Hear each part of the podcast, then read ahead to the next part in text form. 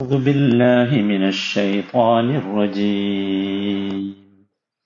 إن الذين يكتمون ما أنزل الله من الكتاب ويشترون به ثمنا قليلا ويشترون به ثمنا قليلا أولئك ما يأكلون في بطونهم إلا النار ولا يكلمهم ولا يكلمهم الله يوم القيامة ولا يزكيهم ولهم عذاب أليم നൂറ്റി എഴുപത്തിനാലാമത്തെ ഈ വചനം രണ്ടാമത്തെ ദിവസമാണ് നമ്മൾ കേൾക്കുന്നത് ഇന്നല്ലദീന യക്തുമൂന മാ അൻസലല്ലാഹു മിനൽ കിതാബ് അള്ളാഹു വേദഗ്രന്ഥത്തിലൂടെ അവതരിപ്പിച്ച കാര്യങ്ങൾ പൂഴ്ത്തിവെക്കുകയും വയഷ്തറൂന ബിഹി സമനൻ ഖലീല അതിന് വിലയായി തുച്ഛമായ നേട്ടങ്ങൾ നേടിയെടുക്കുകയും ചെയ്യുന്നവർ.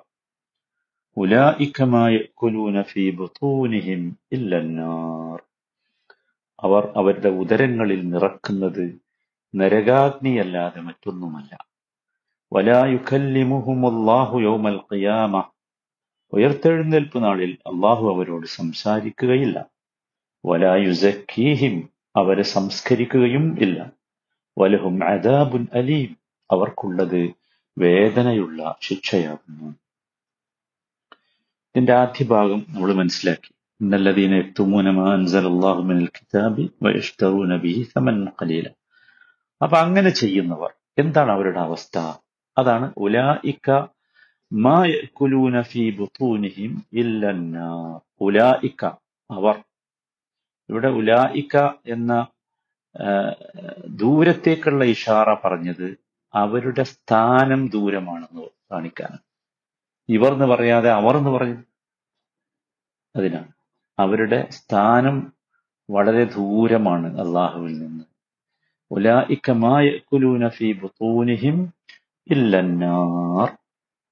അവർ അവരുടെ ഉദരങ്ങളിൽ വയറുകളിൽ നിറക്കുന്നത് നരകാഗ്നിയല്ലാതെ മറ്റൊന്നുമല്ല. നരകാഗ്നി മാത്രമാകുന്നു അവർ നിറക്കുന്നത് എന്നർത്ഥം.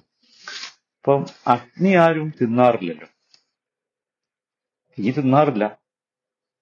ഇല്ലല്ലോ. പിന്നെ എന്താണ് അവിടെ യഥാർത്ഥത്തിൽ? അത് നമ്മൾ മനസ്സിലാക്കേണ്ട വളരെ പ്രധാനപ്പെട്ട ഒരു കാര്യമാണ്. നമ്മൾ ഈ ഈ സാധാരണയായി വിശദീകരിക്കപ്പെടാറില്ലാത്ത ഒരു സംഗതി. അതെന്താന്ന് ചോദിച്ചാൽ അറബി ഭാഷയിൽ ഇത്ലാഖുൽ മുസബബ് അല സബബ് എന്ന് പറഞ്ഞിട്ടുണ്ട് ഇവിടെ നോക്കൂ മുസബബിനെയാണ് പറഞ്ഞത് സബബിന് വേണ്ടി. കാരണത്തെ കാരണം നോക്കൂ ഇവിടെ എന്താ ആരും തീ ഭക്ഷിക്കുന്നില്ല. തീ തിന്നാറില്ല. പിന്നെ തിന്നണ എന്താണ്? തിന്നണത് സമ്പത്താണ്. അല്ലേ? അല്ലെങ്കിൽ സമ്പത്ത് കൊണ്ട് വാങ്ങിയ സാധനങ്ങളാണ്. പക്ഷേ ആ സമ്പത്ത് എന്താണ്? സബബുൻ ലിന്ന നരകത്തിന്റെ കാരണമാണ്. അപ്പൊ അതുകൊണ്ട് ഇവിടെ കാരണം പറഞ്ഞു. എന്തിനു വേണ്ടി? ആ സമ്പത്തിന്. അതാണ്. ഉലായിക്കമായ കുലൂന ഫീ ബുത്തൂനിഹിം ഇല്ലന്നാർ. ഒന്നാമത്തത്. രണ്ടാമത്തത് വലാ യുക്കല്ലിമുഹുമുല്ലാഹു യൗമൽ അള്ളാഹു അവരോട് ഉയർത്തെഴുന്നേൽപ്പ് നാളിൽ സംസാരിക്കുകയില്ല. സംസാരിക്കുകയില്ല എന്ന് പറഞ്ഞാൽ ലാ യുക്കല്ലിമുഹും തക്ലീമ സംസാരം പല രീതിയിലുണ്ട്. അല്ലെ? നമ്മളിപ്പോ ഒരാളോട് സംസാരിക്കുകയില്ല എന്ന് പറഞ്ഞാൽ എന്താ? അതിലൊരു സംഗതി വ്യക്തമാണ്. എന്ത്? അയാളോട് കോപ്പമുണ്ട് ദേഷ്യമുണ്ട് അല്ലെ? കാരണം സംസാരം എന്നുള്ളത് മനുഷ്യന് ഇണങ്ങാനുള്ള ഒരു മാധ്യമമാണ്. അങ്ങോട്ടും ഇങ്ങോട്ടും സംസാരിക്കുക എന്ന് പറഞ്ഞാൽ അത് ഇണങ്ങാനുള്ള ഒരു മാധ്യമം. ഇവിടെ അള്ളാഹു സംസാരിക്കുകയില്ല എന്ന് പറഞ്ഞാൽ അതെന്താണ്? അത് അള്ളാഹുവിന്റെ കോപത്തെ കാണിക്കാനുള്ളതാണ്. അള്ളാഹു സംതൃപ്തനല്ല എന്നതിനെ കാണിക്കാനുള്ളതാണ്. അതല്ലാതെ അള്ളാഹു ക്രിയാമത്ത് നാളിൽ വിശ്വാസികളല്ലാത്തവരോട് സംസാരിക്കുകയില്ല എന്ന് മനസ്സിലാക്കേണ്ടതില്ല. മനസ്സിലായില്ലേ? ആ സംസാരം കൊണ്ട് ഉദ്ദേശിക്കുന്നത് അതാണ്. സംതൃപ്തിയുടെ സംസാരം ഉണ്ടാവുകയില്ല. സംസാരം നോക്കൂ നമുക്കെല്ലാവർക്കും അറിയാം. സംസാരം എന്ന് പറഞ്ഞാൽ സ്നേഹത്തിന്റെ സംസാരമുണ്ട്. കാരുണ്യത്തിന്റെ സംസാരമുണ്ട് അല്ലെ? ഇണക്കമുണ്ടാകാനുള്ള സംസാരമാണ് ഉണ്ട്. ശിക്ഷയുടെ സംസാരമുണ്ട് ഇവിടെ അള്ളാഹു സംസാരിക്കുന്നുണ്ട്. അള്ളാഹു സംസാരിക്കുന്നത് അള്ളാഹു സൂറത്തുൽ മുഅ്മിനിൽ എടുത്തു ചേർത്തിട്ടുണ്ട് അള്ളാഹു ഈ വിശ്വാസികളല്ലാത്തവരോട് സംസാരിക്കുന്നത്. സൂറത്ത് മുഅ്മിനിലെ നൂറ്റിയാറ് നൂറ്റിയേഴ് നൂറ്റിയെട്ട് വചനങ്ങൾ അതാണ് പഠിപ്പിക്കുന്നത് قالوا ربنا غلبت علينا شقوتنا وكنا قوما ضالين അവര് പറയും ഞങ്ങളുടെ റബ്ബെ ഞങ്ങളുടെ നിർഭാഗ്യം ഞങ്ങളെ അതിജയിച്ചു കളഞ്ഞു ഞങ്ങൾ വഴിവഴച്ച ഒരു ജനവിഭാഗമായി പോയി റബ്ബന അഖ്രിജ്ന മിൻഹ ഫഇൻ ഉദ്ന ഫഇന്നാ ളാലിമൂൻ ഞങ്ങളുടെ റബ്ബെ ഞങ്ങളെ നീ ഇതിൽ നിന്ന് പുറത്തു കൊണ്ടുവരണം ഇനി ഞങ്ങൾ ദുർമാർഗത്തിലേക്ക് തന്നെ മടങ്ങുകയാണെങ്കിൽ തീർച്ചയായും ഞങ്ങൾ അക്രമികളായിരിക്കും. അപ്പൊ അവിടെ ആരാ സംസാരിക്കുന്നത്? അവിടെ സംസാരിക്കുന്നത് അള്ളാഹുവിനെ ധിക്കരിച്ച് ജീവിച്ച ആളുകളാണ്. എന്നിട്ട് അള്ളാഹു അവരോട് പറയുന്നു. അള്ളാഹു പറയും നിങ്ങൾ അവിടെ തന്നെ നിന്നിലായി കഴിയുക. നിങ്ങൾ എന്നോട് മിണ്ടിപ്പോകരുത്. അവിടെ എന്താ സംസാരമാണല്ലോ നടക്കുന്നത് ഇപ്പൊ സംസാരം. പക്ഷെ ഈ സംസാരം എന്തല്ല? സംതൃപ്തിയുടെ സംസാരമല്ല. കാരുണ്യത്തിന്റെ സംസാ സംസാരമല്ല ഒരു ഇണക്കമുണ്ടാകാനുള്ള സംസാരമല്ല. സംസാരം പല രീതിയിലും ഉണ്ടല്ലോ. നമ്മൾ മനസ്സിലാക്കണം. മനസ്സിലായില്ലേ? അപ്പൊ അത് ഈ പിന്നെ ശിക്ഷയുടെ സംസാരമുണ്ട്.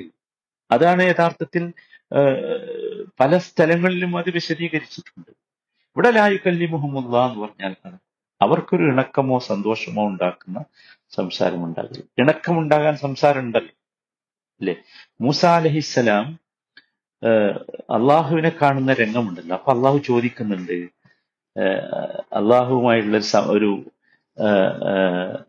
പിന്നെ സംഭാഷണം. റമാതിൽ കവി യമീനിക്കയ മൂസ നീക്ക് എന്താ അതിനർത്ഥം? മൂസ നിന്റെ കയ്യിൽ എന്താ ഉള്ളത് എന്നാ ചോദിക്കുന്നത്?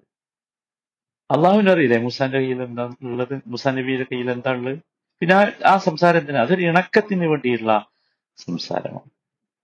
അല്ലെ? ആലോചിച്ച് നോക്കും അങ്ങനെയാണ്. നമ്മളെ വീട്ടിലൊരു അതിഥി വന്നു നിൽക്കുക. നമ്മളെ വീട്ടിലെ ഒരു ചെറിയ കുഞ്ഞ് ഒരു ടോയ് ആയിട്ട് ഇങ്ങനെ വരുമ്പോ ആ അതിഥി കുഞ്ഞിനോട് ചോദിക്കും എന്താ മോനെ നിന്റെ കയ്യിൽ? ഇതിന്റെ അർത്ഥം എന്താ? അതിഥിക്ക് ഇത് ടോയ് ആണെന്ന് അറിയില്ല എന്നല്ല. അത് ആ കുട്ടിയുമായി ഇണങ്ങാനുള്ള ഒരു സംസാരം. അല്ലേ?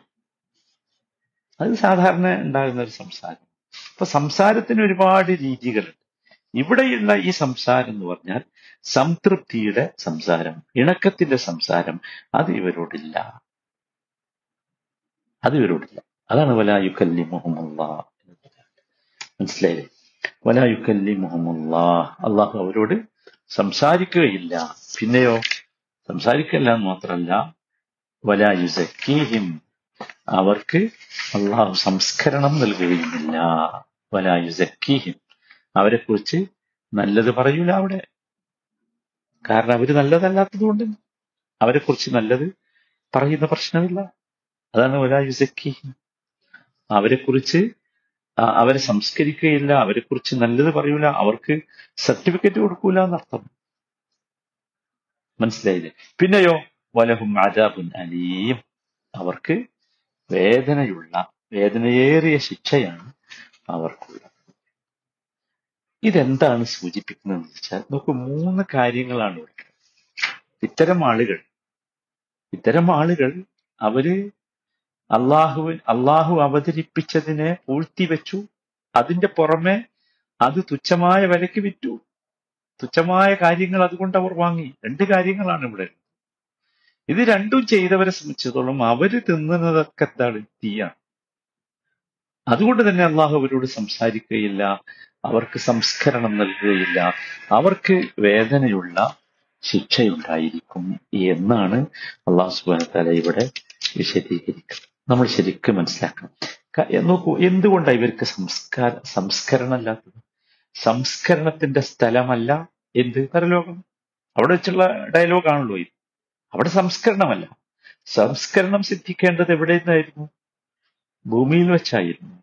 അവിടെ സംസ്കരണമല്ല. അതുകൊണ്ട് അവിടെ സംസ്കരിക്കുന്ന പ്രശ്നം. പിന്നെ അവിടെ എന്താ ഉള്ളത്? വലഹും ആദാബും അലിയും അവർക്ക് വേദനയുള്ള ശിക്ഷയായിരിക്കും അവിടെ ഉണ്ടാവുക. അപ്പൊ ഇത് വളരെ മാരകമായ ഒരു വിപത്താണ് ഇത്. ഏത്? അള്ളാഹുവിന്റെ കിതാബിനെ പൂഴ്ത്തിവെക്കൽ. അതിനെ ദുർവ്യാഖ്യാനം ചെയ്യൽ. അതുപയോഗിച്ച് ചില്ലറ കാശിന് വേണ്ടി ചില്ലറ നേട്ടത്തിന് വേണ്ടി അതിനെ വിൽക്കുന്ന വിൽക്കുക വിൽക്കുന്നവർ ഇതൊക്കെ വളരെ മോശമായ കാര്യമാണ് എന്നാണ് ഈ ആയത്തിന്റെ പക്ഷം അള്ളാഹു താല ഇത്തരത്തിലുള്ള അതാബുകളിൽ നിന്ന് നമ്മളെ കാത്തിരക്ഷിക്കുമാറാകട്ടെ. എല്ലാവരും ശ്രദ്ധിക്കണം. ഒരു കാരണവശാലും ഇത്തരത്തിലുള്ള ഒരു അവസ്ഥയിലേക്ക് നമ്മൾ എത്തരുത്. അള്ളാഹുവിന്റെ ആയത്തുകളെ മൂടിവെക്കുന്നവരാകരുത്. അതിനെ ദുർവ്യാഖ്യാനം ചെയ്യുന്നവരാകരുത്. നമ്മുടെ ഇഷ്ടത്തിനനുസരിച്ച് അതിനെ നമ്മൾ ദുർവ്യാഖ്യാനം ചെയ്തുകൂടാ. അത് നമ്മൾ പ്രത്യേകമായി ശ്രദ്ധിക്കണം സഹോദരങ്ങളെ. പ്രത്യേകമായി മനസ്സിലാക്കണം. അതാണ് സത്യത്തിൽ സംഭവിച്ചുകൊണ്ടിരിക്കുന്നത്. മനസ്സിലായി? അപ്പോ ഇവിടെ നമ്മൾ കൃത്യമായിട്ട് മനസ്സിലാക്കുക. അങ്ങനെ ചെയ്യുന്ന ആളുകളോട് അള്ളാഹു സംസാരിക്കുക പോലുമില്ല. സംസാരിക്കുക പോലുമില്ല. അവരെ സംസ്കരിക്കുകയില്ല. അവർക്ക് അത്യന്തം വേദനകരമായ ശിക്ഷയാണ് ഉണ്ടാവുക എന്നർത്ഥം. ഇവിടെ നമ്മൾ ഒരു കാര്യം കൂടി ഓർക്കേണ്ടതുണ്ട്. ഇവിടെ അവരെ സംസ്കരിക്കുകയില്ല എന്ന് പറഞ്ഞാൽ ഞാൻ പറഞ്ഞല്ലോ അവരെ സംസ്കരിക്കുന്നതിന് വേണ്ടിയാണ് ദുനിയാവിലെ ജീവിതത്തിൽ അവർക്ക് അള്ളാഹു അമ്പിയാക്കന്മാരെ നിശ്ചയിച്ചതും ഗ്രന്ഥം കൊടുത്തതും ഒക്കെ. മനസ്സിലായില്ലേ? അതനുസരിച്ച് ജീവിച്ചാൽ അവർക്ക് സംസ്കരണം കിട്ടുമായിരുന്നു. അപ്പൊ അതുകൊണ്ട് തന്നെ ഇവിടെ എന്തില്ല സംസ്കരണത്തിന്റെ സംസ്കരിക്കപ്പെടുന്നതിന്റെ പ്രസക്തിയില്ല. അതിലൊന്നും അവർ പോകാതെ അബദ്ധവിശ്വാസങ്ങളിലും ദുരാചാരങ്ങളിലും ഒക്കെ അവരായിപ്പോയി. മലീമസമായ സംസ്കാരത്തിന്റെ ആൾക്കാരായി അവർ. ദീനിൽ അള്ളാഹു ബലാത്കാരം നിശ്ചയിച്ചിട്ടില്ലല്ലോ. സംസ്കരണവും അങ്ങനെ തന്നെ ബലാത്കാരമല്ല എനിക്ക് വേണ്ടെങ്കിൽ എനിക്ക് വേണ്ട. അതോടൊപ്പം ഓർത്തു വെക്കേണ്ട ഒന്ന് ഞാൻ നേരത്തെ പറഞ്ഞതുപോലെ പരലോകം എന്ന് പറഞ്ഞാൽ സംസ്കരണത്തിന്റെ സ്ഥലമല്ല. മറിച്ച് സംസ്കാരത്തിന്റെയും വിശുദ്ധിയുടെയും ഫലം അനുഭവിക്കുന്ന സ്ഥലമാണ്. രക്ഷാശിക്ഷകളുടെ സ്ഥലമാണ് മനസ്സിലായില്ലേ? അതുകൊണ്ട് തന്നെ വലായുസക്കി മറ്റൊന്ന് നമ്മൾ മനസ്സിലാക്കേണ്ടത് മുമിനുകളായ ആളുകൾ സത്യവിശ്വാസികളായ ആളുകൾ പാപം ചെയ്തിട്ടുണ്ടെങ്കിൽ പരലോകത്ത് അവരുടെ പാപങ്ങൾക്കനുസരിച്ചുള്ള ശിക്ഷയാണ് അള്ളാഹു നൽകുക. അത് കഴിഞ്ഞ ശേഷം അവരെന്ത് ചെയ്യും സംസ്കരിക്കും. എന്നിട്ട് സ്വർഗത്തിൽ പ്രവേശിപ്പിക്കും. എന്നാൽ അള്ളാഹുവിന്റെ ഗ്രന്ഥങ്ങളിലുള്ള സത്യങ്ങൾ പൂഴ്ത്തിവെക്കുകയും സ്വന്തം ഇഷ്ടപ്രകാരം നിയമങ്ങൾ നിർമ്മിക്കുകയും ജനങ്ങളെ ഷിർക്കിലേക്കും കുഫറിലേക്കും വിദാത്തിലേക്കും ഒക്കെ നയിക്കുകയും ചെയ്ത ആളുകൾ സംബന്ധിച്ചോളം സുബാനല്ല അവർക്കാണ് ഈ മാരകമായ ശിക്ഷയുള്ളത്. മനസ്സിലായില്ലേ? അങ്ങനെ ചെയ്തവർ. അല്ലാതെ കേവലം അവിശ്വാസത്തിൽപ്പെട്ടവരല്ല. അതാണ് അതിന്റെ അതിന്റെ പ്രോക്താക്കളും പ്രയോക്താക്കളുമായി. അതാണ് അള്ളാഹു കാത്തുരക്ഷിക്കും